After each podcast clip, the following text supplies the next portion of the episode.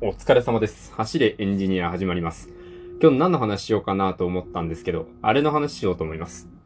あの、皆さん映画とか見に行って、面白くなかったなって思うことないですかね？まあ、あの、相当ね、楽しみにして下準備していて、ね、あの、下準備下調べしていて、満を持して見に行きました。いや、面白かった。みたいなことだったら全然いいと思うんですけど、あ、ちょっとこの映画気になってんだよな、見に行ってみようかなって見てみて、なんか思ったのと違ったな、あんま思んなかったな、みたいなこと。まあ、誰しも一度や二度はあるんじゃないかなと思うんです。今日はそういう話なんです。うんまあ、映画に限らず、なんかあんまり良くなかったなって思ったような、こう、こと、ものの話なんですけど、まあ、どういうことかというとですね、あの、自分が良くないと思ったものは本当に良くなかったのか、なんかそんな話です。まあ、例えば映画とか、まあ、その他、まあなんかね、あのなんか商品、服でも何でもいいです。アマゾンとかで買いましたみたいな。そんな時、あの、買った商品に対して評価ってつけれると思うんですよ。星1から5までつけてくださいみたいな。そういうのね、何でもあると思うんですけど、あれ僕ね、あの、つけるときに、その、面白かった映画は、あ面白かった映画、まあ、気に入ったものとかはね、もう何も考えずに星5つければいいんですよ。まあ、もう少しあと一歩だったなと思った時とかは星4つければいいとか、まあ、わかるんですけど、これ問題が、どうしようもなく面白くなかったなっていう時なんですよ。これを、1つけるのかどうかを僕すごく迷うことがあって、っていうのもですね、その、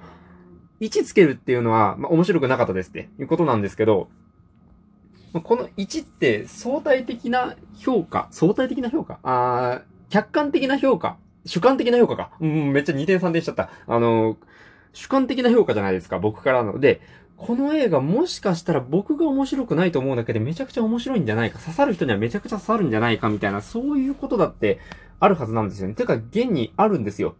例えば、もう今日はね、例えばの話ばっかりなんですけど、あの、トマト。僕ね、この話昨日のライブでちょっとしたんですけど、あの、トマト。嫌いな人多いですよね。あの、好きな人も多いと思うんですけど、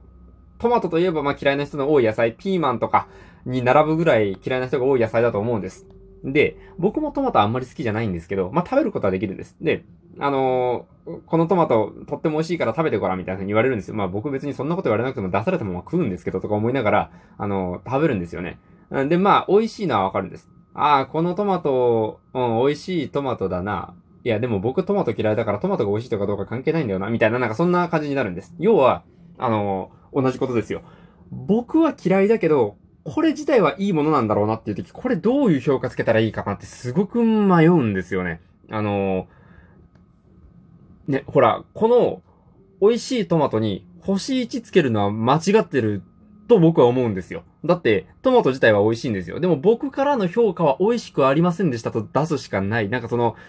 うん、まあなんかこれが好きな人がおるっていうのはわかるんやけど、わしはうもないと思うんよの、みたいなね、やつをね、うん、どうしようかみたいな。なんかね、あれね、僕ね、すごくね、欲しいなって思うのが、あの、ま、海外ではそもそも、あの、星をつける評価自体がそういう認識らしいんですけど、この、こういう付け方があるんです。あの、not for me っていう、あの概念。あの、あ、ま、自分向けじゃねえなっていうやつ。これをね、なんかこう、あの、5つ星とは別に設けてほしいなって思うんですよね。なんかその、単純に星1とか、あの、評価が星1だったら、わあなんかこれめっちゃ良くないんやろなとか思うんですけど、その星1って実は合わなかった人が多いだけなんじゃないかみたいな。まあ、合わなかった人が多いイコール良くないっていう可能性もまああるんですけど、まあ、あの、家電とかみたいなね、機能が全てみたいなものだったら、星1イコール悪いものでもいいと思うんですけど、映画とかね、あの、食べ物とか、そういう、なんて言うんですか、もう、人の好みがほぼほぼ全てを左右しますよみたいなものに関してはね、この星1から5っていうのがすごくね、もう今日この話ばっかりです。あんまりこれから話進展しないです。はい、もう先に言っとくとね、あんまり話進展しないんですけど、これなんですよ。だから、あの、星1、2、3、4、5、もう一個 not for me っていうやつが欲しいなってすげえ思うんですよね。うん、別にここの欄を分ける必要があるかどうかまた、まあちょっと話変わるかなと思うんですけど。ってなるとね、あの、なんだろう、not for me に関しては、全体評価の中の割合だけ入れといてくれればいいかなみたいな。ああ、100人のうち、75人が not for me なんだ。ということはもしかしたら自分にも合わんかもしれんなと思いつつも、みたいななんかそういう。で、なんかその合わなかった人の感想とかが書いてあるだけでもだいぶ違うかなと思うんですよ。あ、この人は、あのシリアスなシーンの中に笑えるような場面が入るのが嫌いな人なんだなっていうのを感想から分かれば、あ、自分そうだ全然大丈夫だし、むしろ好きな方だから見に行っちゃおうみたいな感じになるかなって思うんですよ。そういうような、なんて言うんですかね、その、評価した人自体の好みが分かって、かつその人が、いいと思ったのか悪いと思ったのかとは別に好きだったのかそうじゃないのかっていうのをなんかちゃんと評価軸として分けれると、こうなんか映画見るときにね、いいなーって思ったんです。あの、僕は結構、あの、なんか気になった映画をひょいって見に行ったりするタイプなんですよ。まあ、基本的になんか、あの、洋画が好みなんで洋画ばっかり見てるんですけど、あの、もう決まって見るのは、あの、アベンジャーズとかと、あの、仮面ライダーとかまだ絶対見るんですけど、なんかあの、ちょっとしたなんかアクションものとか SF もので面白そうなやつあったら見たりするんです。あの、テネットとかがね、そうでした。全然ね、あの、話の内容とかそんな知らなかったんですけど、あ、なんか、タイムパラドックス系で、なんか面白そうやなと思ってテネット見に行って、あまあ、結局ね、あの、すごい映像の作りは面白かったね、みたいな。あの、なんか話、正直あの、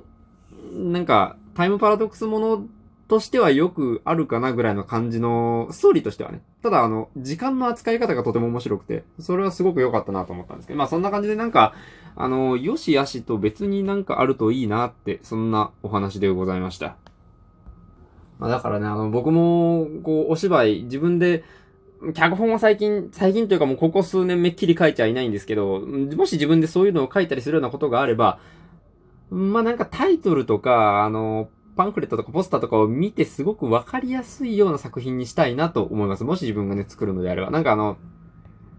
まあ、うちの劇団がやってるようなそういうなんか、サスペンスっていうんですか？なんかこう、まあ、多少こう、多少？あの、伏線回収みたいなのを売りにするのであればなかなかね、こう、全部わかりやすくってわけにもいかないんですけど、僕、書くときは基本的に僕コメディしか書かないので、コメディしか書かんのやったら、もうあの、全面にね、あの、これはもうシリアスじゃないです。コメディです。もう真面目なシーンあんまりありませんぐらいの、もうなんか全面にこの、